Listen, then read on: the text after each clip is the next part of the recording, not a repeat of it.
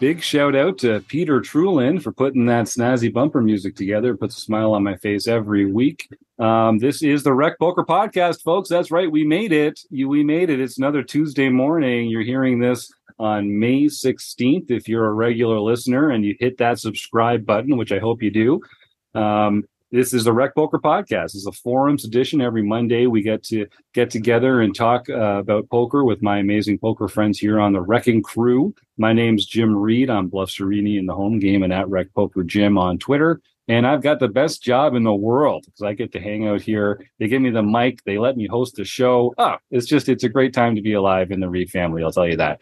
Um, and I got to thank our sponsors, the Running Aces Hotel, Racetrack, and Casino, because uh, we depend so much on their support like we support uh, depend on the support of our premium members. Most of what we do here at Rec Poker is free. We're a largely volunteer based organization, but we get a huge amount of support from our premium members who ch- chip in their 15 bucks a month uh, to help make the magic happen, to help support the cause, trying to make the poker world uh, a happier, more encouraging, more vibrant and fun place. And um, it's more fun when you win. So that's why we all try and get our heads together every week and see if we can't solve some poker problems and help recreational players like us uh, reach new heights in the poker world. So, like I say, you get kind of used to hearing my voice because I host the show on Mondays, but I am just one of the movers and shakers here on the RECing Crew. It takes a crew to make the magic happen here at Rec Poker. And if you want to find out more about me and other members of the RECing Crew, you can just go to rec.poker slash crew. But fear not, if you're not near a computer, you can just listen up you can listen up right now because you're going to hear a few of them on the air in just a moment, alphabetical by first name. Hi, I'm Kim Kilroy. I'm Pet PetVet33 on most platforms and Fergie56 in the home game. I'm Rob Washam and I'm Radman50 just about everywhere. I'm Taylor Moss. You can find me on Twitter at Taylor underscore Moss or in the Rec Poker home game as Gopher Boy TJM. Rob's not used to going second. We're not used to hitting R or second. That was like, whoa, crazy, crazy experience there. Um, I also mentioned uh, we support, we depend on the support from our premium members so much. Uh, one of the perks of being a premium member is you get to come join the show. Uh, and so we, we're welcoming back Eric Anderson. Thank you for coming back uh, to the uh, Rec Poker podcast, Eric. You've been a premium member for a long time and a very active participant in our forums and on Discord. Why don't you introduce yourself to Rec Poker Nation and tell them where they can get a hold of you? I'm Eric Anderson. I really enjoy the site. You need to join. It's uh, I'm E Anderson 85 at rec.poker. Thanks for that support, Eric. And I agree. If you're listening to this, um, there's so many ways you can get involved for free. Come sign up for a free community account. Um, get involved with the YouTube channel. Join the Discord channel uh, play in our home games, come post in the forums. All this stuff is free. It's just a way to add some fun and some value to your own poker journey. And uh, dropping that $15 to become a premium member just unlocks a whole world of training material and another, uh, you know, great relationships with other training sites out there. We, we send a lot of our members to go experience other much more expensive training sites than ours uh, for free. It's just one of the perks of being a member here at Rec Poker. So come check us out. Uh, one of our longstanding members here, Aceragoff, uh, who's also uh, a lot of fun on Twitter. Um, I won't dox them because I'm not sure if their name is public here, but they've been a member for a long time, and I always enjoy seeing their posts here. Um, has sent in uh, one for our analysis. This post is called "Close but Not Close to the Money." Uh, and this is hand is from the Saturday night 150 at Canterbury. So I'll just review uh, the information we have from our correspondent here. And then I see a number of people have already responded to this forum post. And so we'll go through some of the responses and see if we can tease out some answers for uh, for our correspondent here, Aceragoff. So blinds are 2,000, 4,000 with a 4,000 ante. There are 19 players left and 12 get paid. So we're getting pretty close to the money. I would not, we're not exactly on the bubble yet, but we're getting pretty close to the money. Uh, about a third of the existing field still has to be eliminated before uh, we make the money. Our hero is sitting with a healthy-ish stack of about 27 big blinds, 28 big blinds. with at least four stacks under 10 bigs. I think we're healthy enough to cash and we're not trying to get out of line. We're playing seven handed and there's this ambiguity. We talked about this last week, but there's this ambiguity about how to describe positions. And so our, our fearless correspondent says we're playing seven handed and under the gun plus one or the low jack, whichever you prefer to call it. And I'm just going to say, if you're confused about positions, you're not alone. Head over to the Rec Poker blog. We talked about this last week. Eric Gin just published a new article going over the different positions and a very clear and simple way to describe each of those positions at the poker table without any of this ambiguity about am I the low jack or under the gun plus one or what's under the gun plus two and that kind of stuff. So you are uh, Aceragoff. You are in the low jack in the Eric Gin approved terminology chart. And uh, we open to 9K, which is about 2.25 big blinds with king, queen off. Get a call from the cutoff who covers us. So unfortunately, we're going to be out of position and we are the effective stack. The blinds fold. The villain's been active, but when shown, hasn't shown any bluffs when I guess my first question to the group we're sitting on 27 or 28 big blinds, uh, 2.25 big blind open. Is that is that a do you guys size down from that at all? Do you have a threshold for when you because sub 30, I'm starting to go even a little smaller than 2.25, maybe 2.1 or maybe even just a, a min open. Um, does anyone here want to get a little nitpicky with our correspondent right off the bat? Kim? I agree with you, Jim. I think once we get to even 35, we should be going min opens. Just, mm-hmm. I think, you know, there's especially from sub 30 stack. Yeah, I, I see a lot of people. It's nitpicky talking, though. Yeah, and hey, we're here to get nitpicky every once in a while. Um, I don't think you know um, this wasn't the question that the uh, correspondent was asking about, but I always think we should just examine all our assumptions when we're talking about a hand. Um, Taylor, you mentioned last week, I believe, that you know when ICM starts to become a factor, we start sizing down a little bit, and this mm-hmm. feels like we're maybe entering to that realm where we're just going to kind of shade down a little bit. Do you think that applies here? Yeah, I think you, you, definitely have to be thinking about ICM here uh, in terms of, you know, we're seven away from the money. Um, we're in the low jack. Should we be opening king, queen off? Uh, mm. You should hmm. kind of evaluate that and just like, should this even be an open? I'm going to argue it's most definitely an open uh, because he lets us know that there's four stacks that have, you know, 10 bigs or less. Uh, they're going to be playing very tight. Um, so in a sense, we're actually going to be playing from a better position because of how short those other stacks are at the table, uh, which is a little bit advantageous for us. Um, in terms of the sizing, uh, this is at my you know my home place at Canterbury, so um, one I know that they probably have taken all the other chips out there, and you probably only have the one Ks available to you. So this is just like a, a small click up from a min. Uh, so I think it's kind of all right from that aspect. And I know a lot of other people at the table are probably going to be opening to 10, 12, potentially 15. Uh, some of the people that play there. Uh, so the nine is going to look like an, a small sizing. If it was me, I'd still be going eight, uh, but I'm not going to get too crazy about the 8K versus 9K, um, especially at this point in the tournament. Yep, well said. Um, all right, so we do, uh, and I think that's and that is a good psychological point when it, it's 8K and adding one of the lowest denomination chips. That does kind of seem to be like a strategy. People don't want to just make it a min, so they just add one of the lowest denominational chips. In this case, it's a quarter of a big blind, which is non-trivial. Um, mm-hmm. But but I, I do see that I do see the attractiveness of that because it psychologically I think it does add some fold equity. Um, whether how we can measure that or not, I'm not really sure, but I, I get it. I get it. So the flop comes king nine eight. Uh, we don't know what the suits are.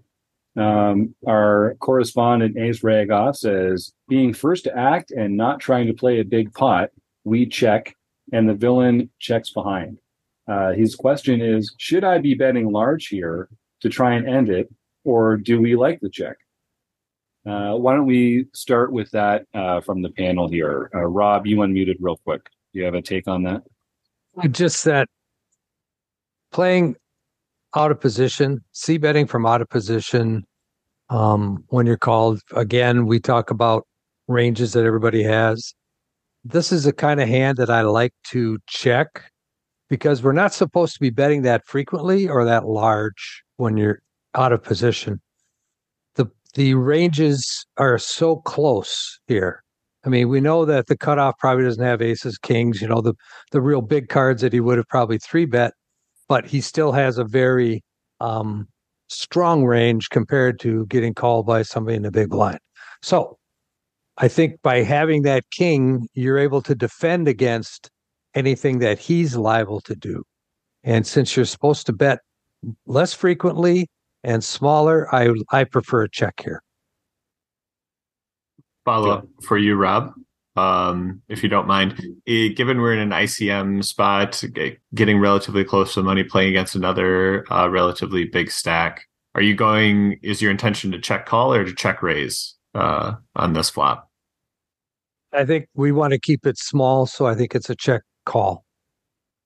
I don't want to get I don't want to get crazy. I mean, if he's bet, he could be betting with you know a king nine, which we're behind right now. Um, and so uh, a check right here, I think is or yeah, a check call. I don't think I'm check raising here with just king queen on this flop. I I mean I I'm trying to think through the options in my head, and uh, the main reason I would check here is to check raise. Uh, but I think for all the points that you laid out, I'm not entirely all that happy with going for a check raise here because I doubt like we're gonna play a hand versus an opponent's hand that we like are beating when we go for a check raise here. We're just gonna end up folding out a lot of their uh, other junk and then just end up getting called by two pair sets uh, and stuff like that. So I, am not a huge fan of check raising. So that makes me almost want to just like just continue the betting myself here. Like if it was me, I'd probably bet a little bit on the smaller side because you know the stage of the tournament that we're at. I don't think we need to go too big, but I mean I'd throw out 10k uh, as a bet here. Uh, I have a feeling we're going to get a decent amount of calls from our opponent because this is a pretty connected board. Um, the king nine eight, there's a lot that the cutoff calls with that's going to find some calls uh, on the flop. And I don't know. I just I just feel like I like my spot. I'm gonna start building a pot when I feel like I've got good equity. So I I bet here. There were two things that jumped out at me. Um, so our correspondent gives us the choice and says, should I be betting large here to try and end it, or do we like the check? They're not. They're not even considering a smaller bet, and I just think that's one of the things that we should always consider is the different bet sizes available to us um, as you get closer to the bubble and ICM becomes more of a factor, I think we we should give ourselves permission to play our hand and less than less of our range, um, just like you do as you get closer to the end of the hand as well. And our hand just can get called by a lot of second best hands, as Taylor mentions there. I think there's a lot of pair plus draw, a lot of worse kings, you know, some draw only hands here like 10 jack and queen jack and stuff like that that might even improve to a second best hand uh, if they pair. So I think it stinks playing out of position. It stinks being covered by our opponent as we're getting this close. Um, but I think in real time, when I flop top pair second kicker in a spot like this, uh, especially on a on a rainbow flop, even though there is the connectivity of the eight nine, I, I think in real time as I, I probably make the C bet and I pick a sizing to try and get called by a hand like 10 9 or something like that um, you know a pair a pair plus draw. But um, i don't i don't mind the, i don't mind the check call either but it is setting the table for some very difficult decisions on future streets when you give up the betting lead. And you kind of cap your own range there as well. Eric did you have something? I just wanted to mention uh, that we are short stacked. So the SPR is only like one and a half or something. Um, so we really don't. Ha- we can do anything we want here. We don't have mm. to hmm. bet. Um, shoving would be a little uh, ambitious, I think. Um, but if you want to bet ten percent of the pot, you can get it in. If you want to get it in with three easy even bets, you just have to bet like 25, 35 percent of the pot. Um, we do have the initiative um, or early position opener. Um, we didn't get three bet, so I don't know if we have the nuts or not because there's lots of sets in his range. I mean, I mean, we all have the nuts, so I don't know if we really have a nut advantage. But I think a small bet, I would bet like twenty percent. I'd bet small, and uh, just make him not get a free card. Kim, I this is one of the reasons I like this min open because when we have a small stack, it gives us more maneuverability post flop. We have more chips behind and a slightly bigger stack to pot ratio.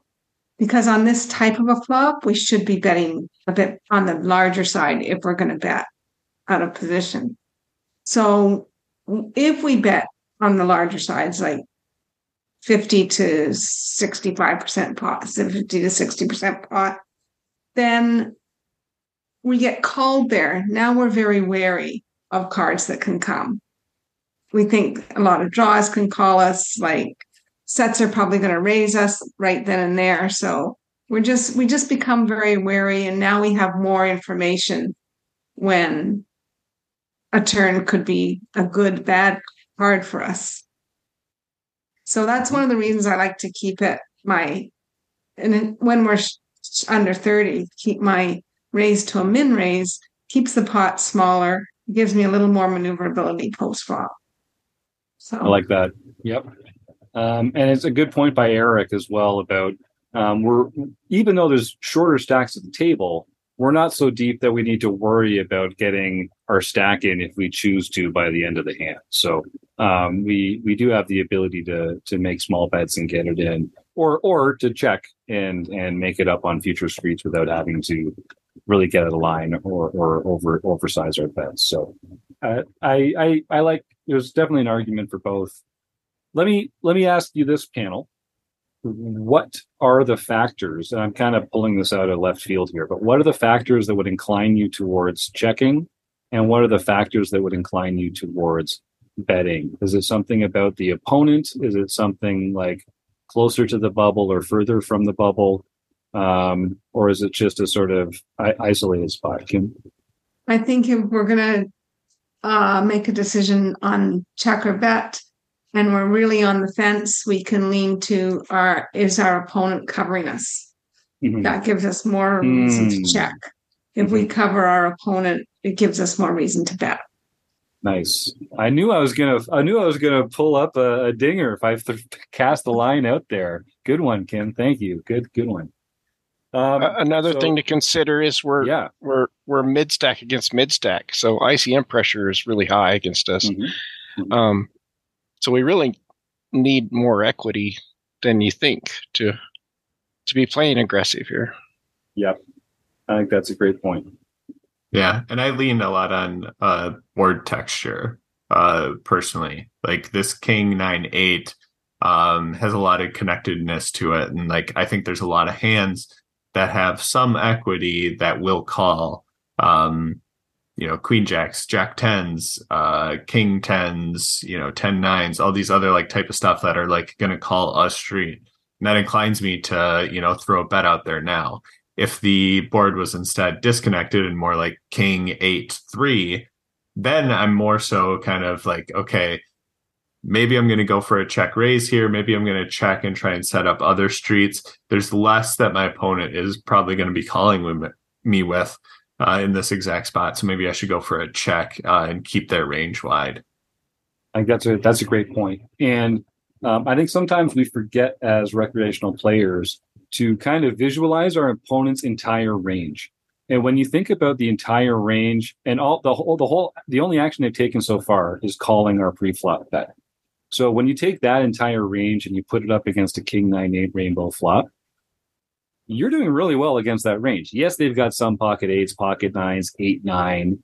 You know, they don't have pocket kings, but sure, they've got king nine. I don't think they have king eight. They probably do they even have king nine? Honestly, probably not. Um, there's only so many combos of it available because uh, it would be suited. I think in that case would have to. Be. Yeah, they might have king nine suited. Could be there. And so there's probably two combos of that left on a rainbow flop like this.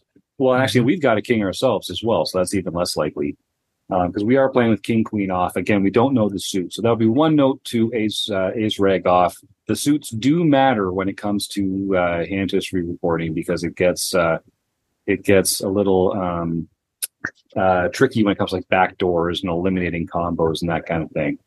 Uh, so I'll just say we've got the king king queen offsuit. We opened uh, from the low jack to 2.25. We got called by an imposition player on the cutoff, and now we're looking at king nine eight rainbow. So we've got top pair, second kicker, and I think we're in a vacuum. This is a pretty good flop for us. We made top top pair, and again, if you think about all the hands our opponent could have, most of their hands kind of top out at one pair plus draw.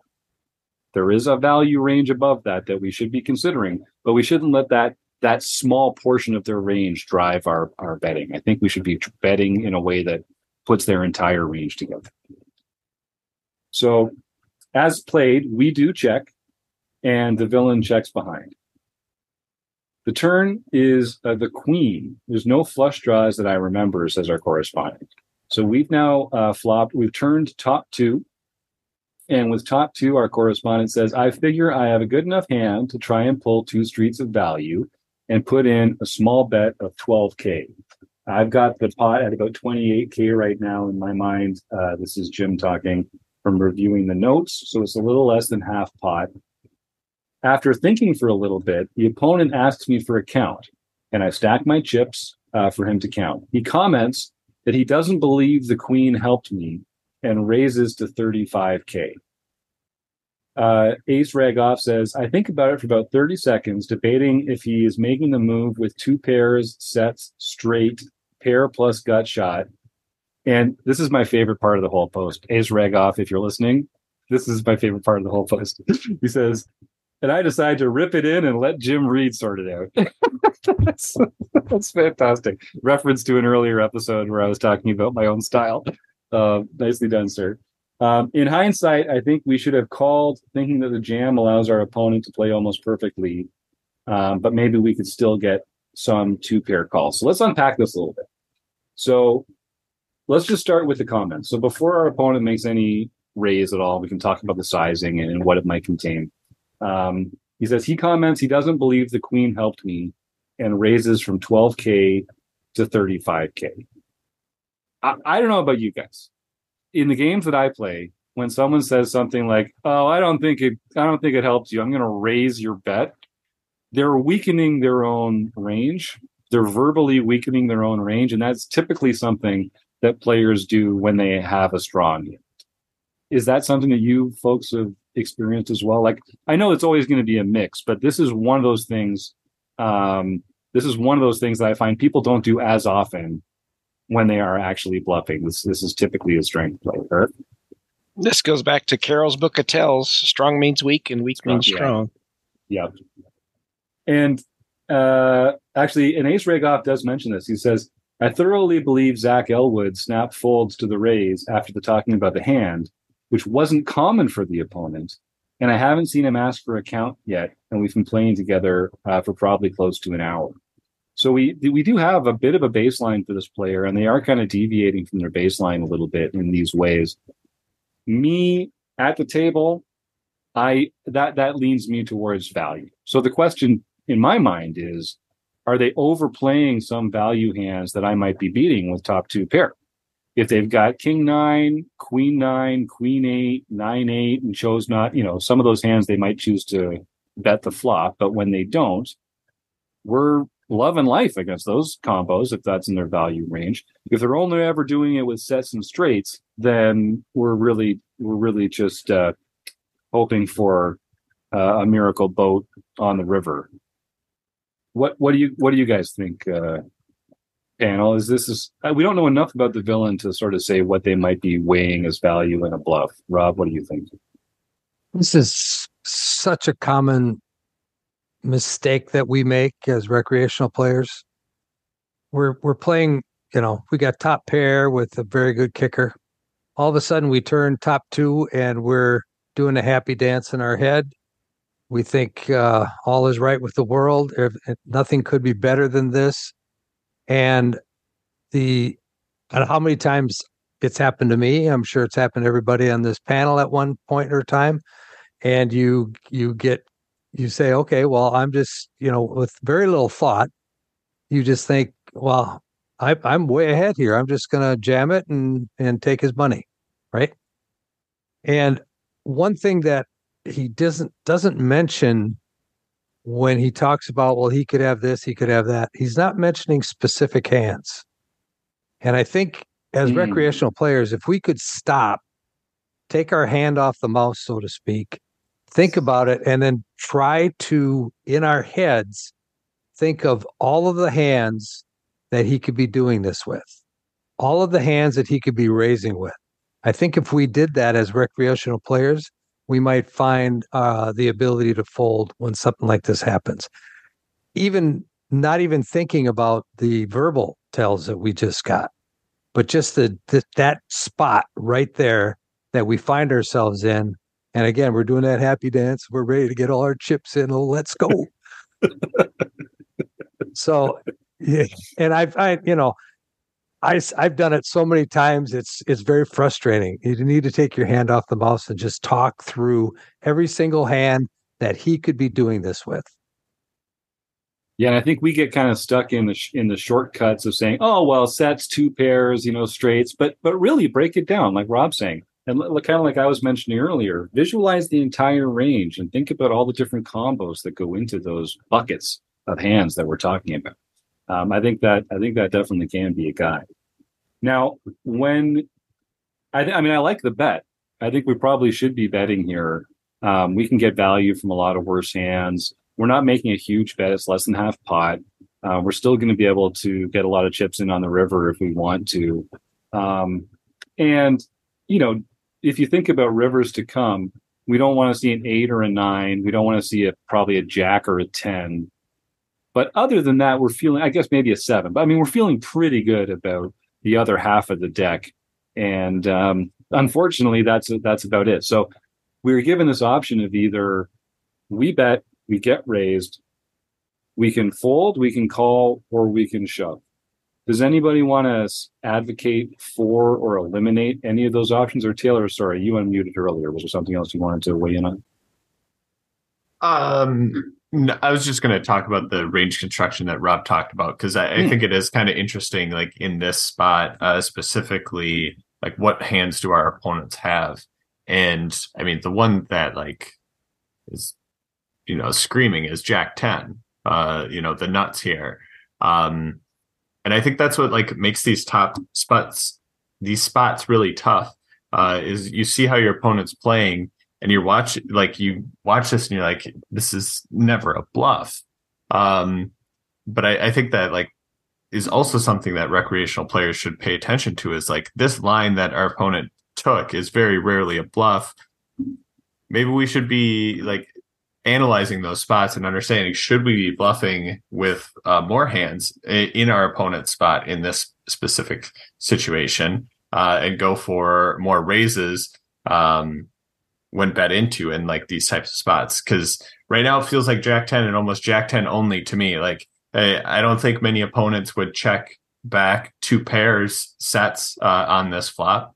Uh, they're probably going to be going for bets and then when they go for raises on this river it feels like they're only doing this with hands that are like strong two pairs sets or straights in this exact spot. And i think we can eliminate a lot of those. Like our top two pair eliminates a lot of two pair combos for them especially the good ones. Um, and then sets become less obvious because of how this action played out. So it does feel very much like a Jack 10 or nothing type of spot. Um, and I know like put me in this spot and I'm like, I'm I'm just gonna like call down and like try and like see if it was exactly Jack 10. Uh, especially given King Queen can still uh, outdraw the Jack 10 uh, in this spot. But like, I think it's real, like, as Rob's talking about, like, think through the hands. And like, I think that almost like is kind of tough in this spot because like when I think through it, I think of Jack 10 and like kind of get like narrow sighted on like it has to be Jack 10. So is there, at this point, we're, we're coming off, you know, we started the hand with 27 or 28 bigs. Do we have enough room to check call or to sorry to bet call on the turn and then evaluate on the river. Like i think we do have some outs to the nuts. And sometimes they're gonna not fire when because we're always going to be checking river uh, when we when we bet call here. Is there? Yeah i think the only option here is to check call. Um i don't think you ever check full or sorry bet call Yes, on the turn. Yeah. I think the only Yeah. option is to bet call on the turn because I think if you bet fold, wow, you're overfolding. If you bet jam, um, you're kind of just letting your opponent play perfectly against you.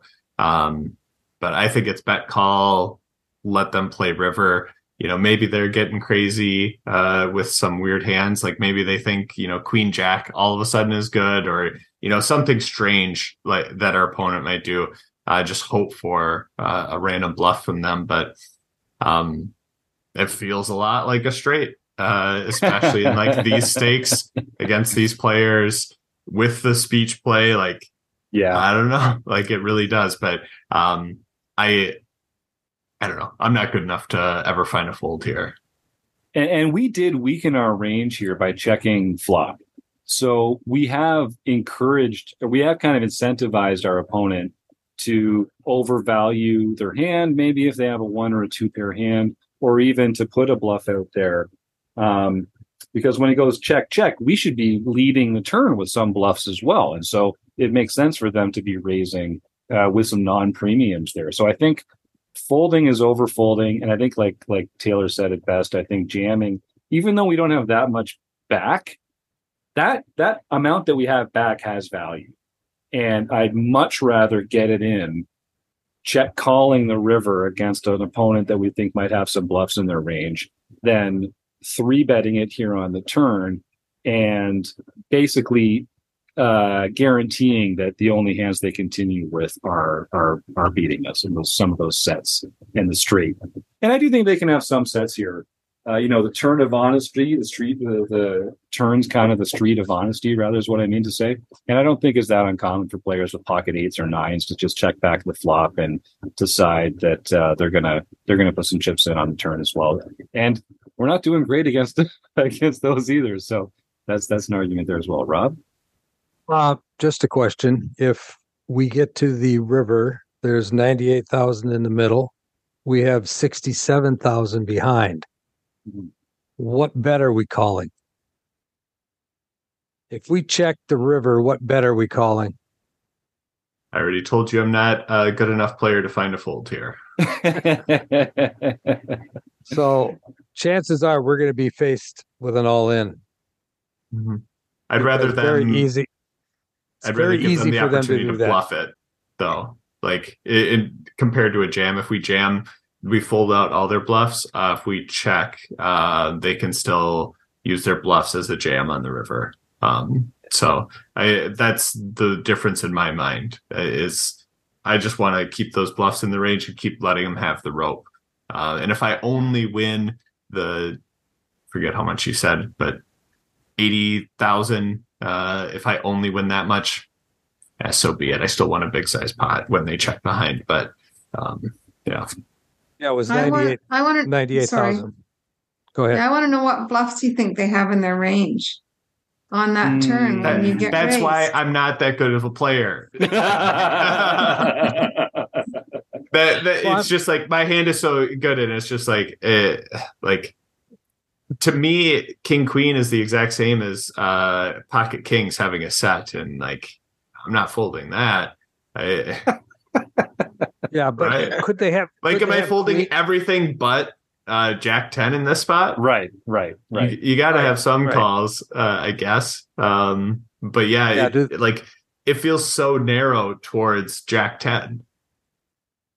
Are Eh, they eh, It's either that or it's a chop or it's a s- uh, or it's a set. Hmm. So if we're Mhm. calling for a chop, like why are we calling for a chop? I don't know. I can't even think of a hand that would be bluffing here at this point in the tournament. no? There's no just hand. getting close There's, yeah, there's no hands that are bluffing, but there could be some two pairs out there that we're ahead of Yeah, I think that's that are overvaluing. Yeah, Queen nine, Queen eight, King Yep. nine, King eight. It- th- Right. That's what's so tough about this. Like you give me uh, this spot in, you know, my home casino. I know these players, and you, are you telling me um, that there's no player out there that wouldn't have Ace Queen in this exact spot and go for a raise on this turn? And I'd say there exist uh, at least some players that would do that because when it checked through, on the flop, they said, "Okay, cool. They don't have a king." Uh, and then when they got to the turn, they're like, "Let me raise my ace queen because now I have the the best pair possible uh, in this situation." Right. So, um, Rob, or somebody said there's sixty-seven thousand into an eighty-something thousand pot on the river. If we call the raise, when the ten of diamonds comes and pairs the board and brings in a flush, I think it's highly likely to go check check on the river Oh, that we won't. And go I'm happy it. about that. Yeah, I'm happy about Yeah. that. Yeah. We didn't. We don't see what the river was. No, no, but in uh, that was my next question. My next question It's was like um, there there exist rivers that go check check though. Yes, Uh, Yeah. It says the uh, river bricks. Yes, Oh, the And- river and- bricks. right. A- a- and there might be some rivers that we can check fold on. Like if the river comes an eight or a nine, um, we should consider like we can if we fold with sixty seven bit uh, sixty seven thousand in our pocket. That's still like fifteen big blinds or so here, which is more than these four stacks that have ten bigs left. So Right. it's not going to happen have very a often. we didn't have a flush draw come in on the turn, did we? No, we did not. as not. far as he remembers. no, he yeah. right? There's no Yeah. no no sense of that. Okay, so that's the less likely then that it's going to go check check on the river. Much less likely. Yeah. But- I, I played around with Flopzilla, and uh, you know, guessing ranges is is guessing.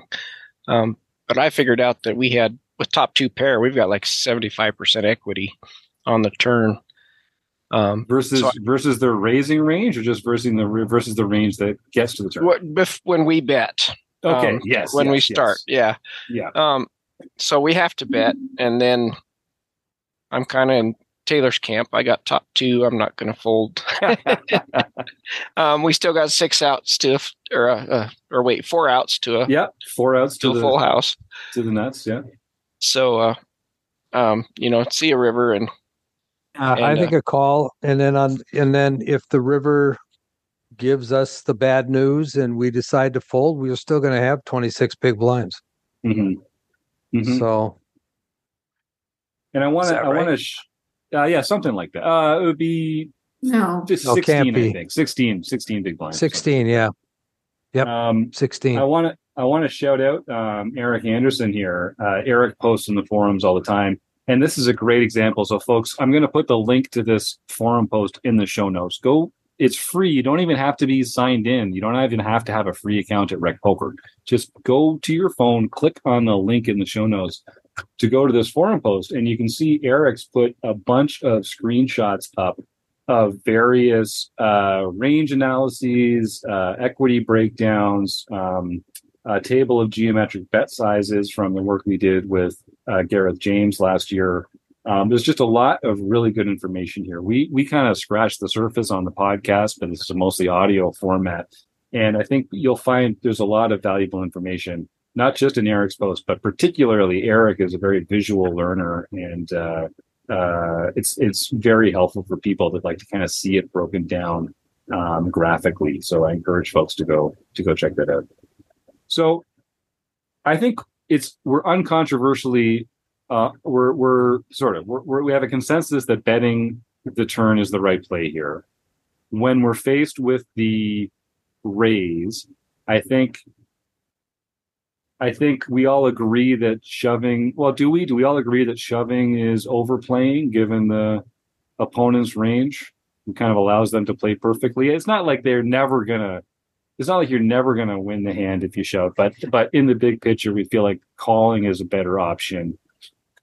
Does anyone want to lean for a, a fold at this point? Uh, personally, I'm with Taylor. It feels a little too overfold. Yeah, no, it's a it's a it's a call definitely because to Taylor's point, there's people that could do that with ace queen. There's yeah, people that could do that with queen nine, queen eight.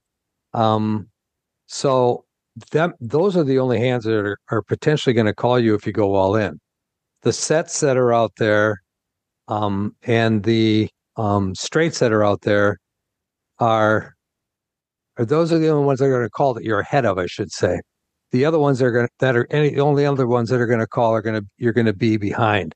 So that again, you're making them play perfect by going all in. So I Mhm. agree with Taylor 100%. We call there.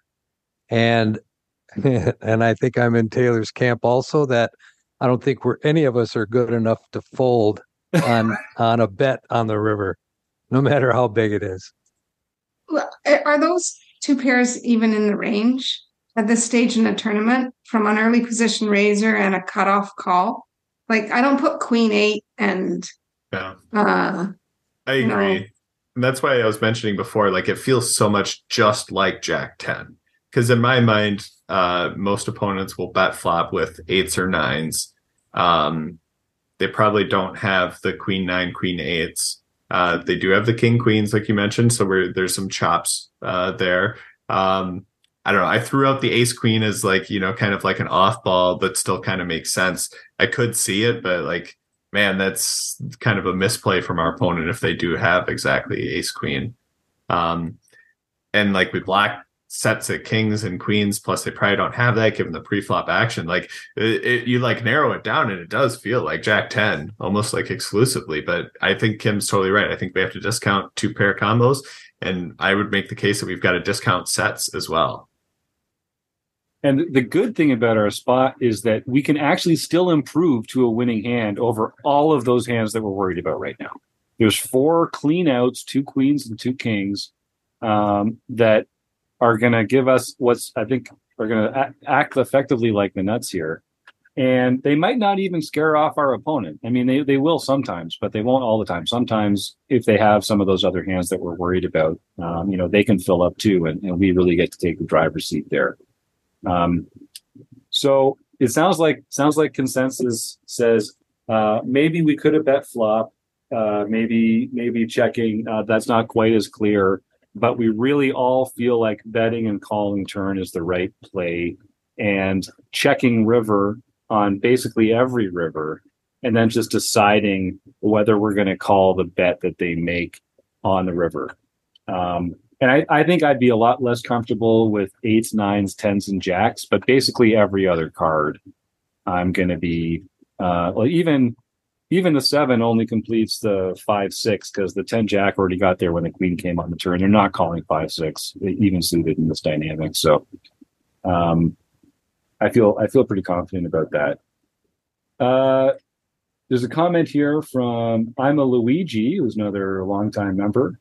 It says I prefer a flop bet and sized up to set up a turn jam, especially if we're seven from the money. I want to put pressure on my opponents and charge all of their draws, and I want to note um, for I'm a Luigi here. He makes a good point that even though we're the one that's covered, we can still apply some pressure to other players by taking by by leveraging a large portion of their stack, even if we can't knock them out. So that's relevant. Um, Luigi says, as played, I prefer a call on the raised turn to evaluate the river, but I'm psi calling off most rivers. As I agree, this is not a spot to hero fold. But if a jack or a 10 falls, we can fold and preserve 17 big blinds. And I think that is the good point. Like being able to preserve 17 big blinds when there's four shorties, um, that is that is pretty valuable. But sometimes they're going to check behind, and sometimes they're going to bet, and you're going to be ahead with two pair. And sometimes the queen's going, the river's going to come a queen or a king, and you're going to feel, uh, you're going to feel pretty good about that. Uh, all right. Well, as as played, we do as the hero shoves and uh, God sorts it out. Um, they snap off with Jack 10. They do have the straight, all our little alarm bells were going off correctly, and we do not improve on the river, and that is the end of it. Um, a couple more questions from Aceragoff. He says, I'm wondering how many streets I played poorly. If I'm trying to cash here, folding Cree is too nitty, right?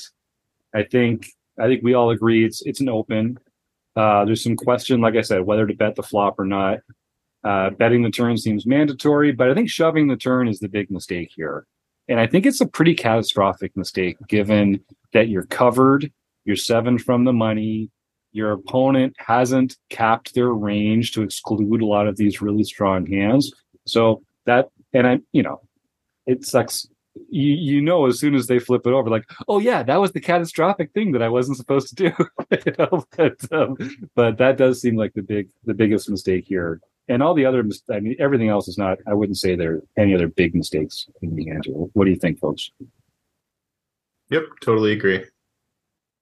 How close to the bubble would you say we should be before we are folding Hmm. king queen Hmm. from Good early question. position? Good question. Uh, given And given the same stacks, like given the same Yeah, stack as a medium stack, like we should be so tight as a medium stack when we're really close to the bubble.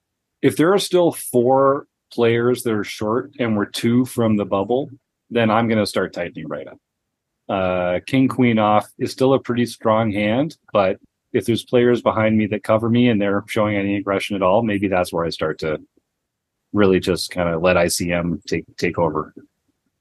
Yeah, at this buy buy-in level, um, I'm probably not changing too much. Um, but you put me in a bigger buy-in with players that will know that they should put on a lot of pressure Hmm. uh, to my medium stack, essentially the big stacks.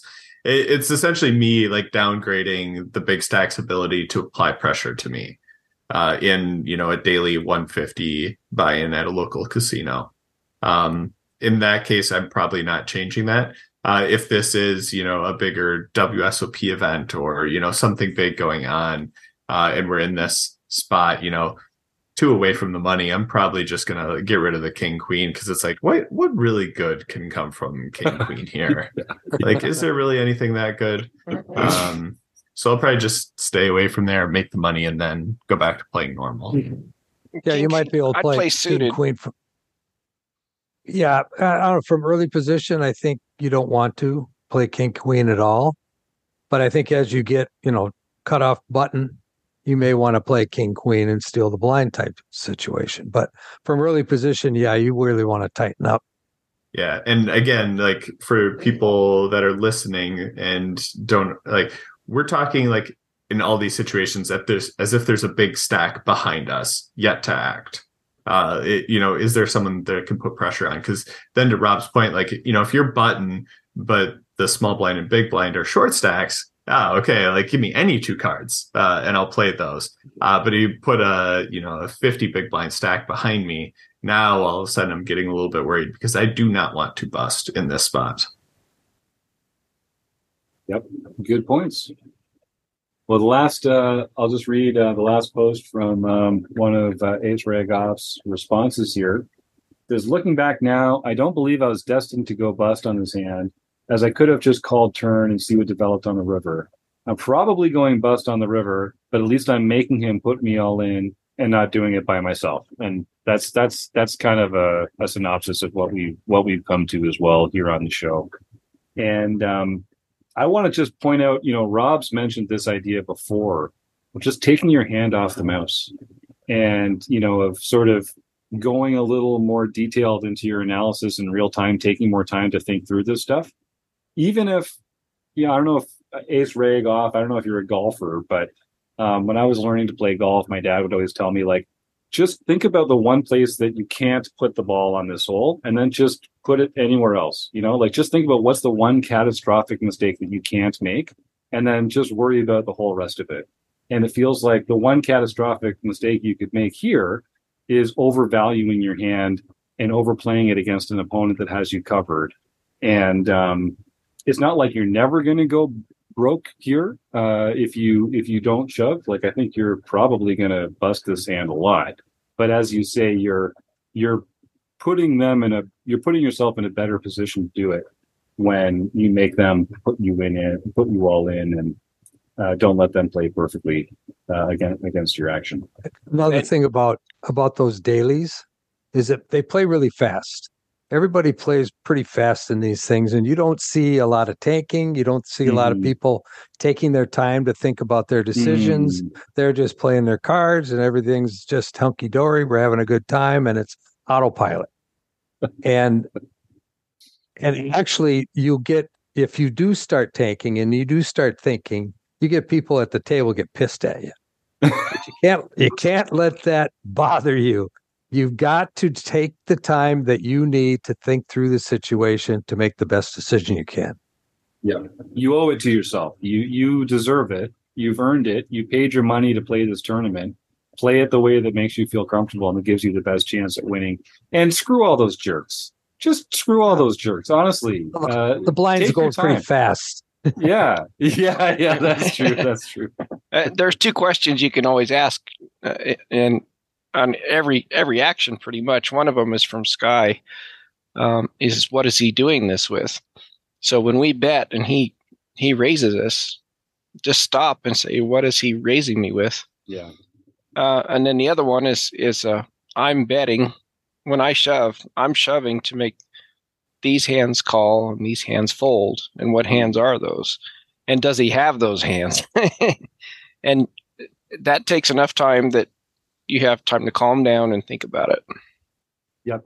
I like that. Always having a value target or a bluff target in mind. I do think that I do think that's really helpful. All right, last question before we wrap it up, folks. Um, how relevant is the speech play to you? Because without the speech play, we're still talking about the action. Like even without the speech play, the action is kind of leaning us towards this opponent not having a lot of bluff candidates and mostly just having hands that we beat, but that they're overvaluing, or hands that have us crushed. Does the speech play make you feel like they're in one or the other camp? Like I think some players they're only going to use speech play like that when they're actually very very high in their range, uh, quite quite high, and a hand like nine eight or queen nine might not have that kind of uh, of um, extra layer to their play. So, is that a factor for anyone here? Does that incline you more towards taking a passive action or even releasing the hand on an earlier street? Someone unmute and be on. Yeah, it it it feels very value heavy, right? Like I just feel like the amount of times where I've had someone say something in this sort of realm and then show me a bluff is maybe never or maybe a few times. Like it just feels like it's rarely happening where someone's like, uh, this card didn't help you. How many chips do you have? Oh, you've got that many? Hmm. Okay, well this since this didn't help you, I'm gonna raise. It's like, okay, like you got value. I get it. Um, so I, I don't know. It feels very uh, value heavy. It's the classic, like we talked about, strong is weak, weak is strong. And, and note also, even if they're still bluffing occasionally, they're they're not bluffing at a high enough frequency in the long term to make this uh, uh, the, to make it uh, equilibrium when it comes to calling uh, or folding. I think they're still going to be under bluffing in spots like this, and that's that's just uh, that's pretty reliable. I think so. You have to decide, like you know, how how balanced do you how how important is balance against this opponent, how important is balance in this spot and um, yeah it, it is it is a, a, lousy spot though eric any parting thoughts before we close this baby up? oh just when he talks like that he says oh i don't think you have it he's goading you to call he wants you to yeah. call it's yeah yeah yep that's the way it reads to me too well thank you to Aceragoff um, this was a really interesting hand. We got a really good conversation out of this. Thank you for posting in the forums. And um, you know, thanks for posting a hand like this where you feel like you made some bad assumptions and misplayed a couple things because we talk about this a lot. You can't really learn as a player if you're only ever sharing the times that you made really good decisions and figured it all out and everything went great and rah rah for you. You really have to kind of share these painful experiences so that we can learn from from our mistakes. And it's great uh, that folks like Ace Rag offer generous enough to share their mistakes with us so that we can learn from these mistakes as well. We don't just have to learn from our own mistakes. So this is what community is all about. Um, so thank you to them. Uh, thank you to everyone who was posting their responses into the forum here and they continue to post in our forums. Um, folks, do come and check it out for free, rec.poker. All it takes is an email address and a smile, although both are compulsory, and we do check on them. Uh, but come and uh, dive in, have some fun with us.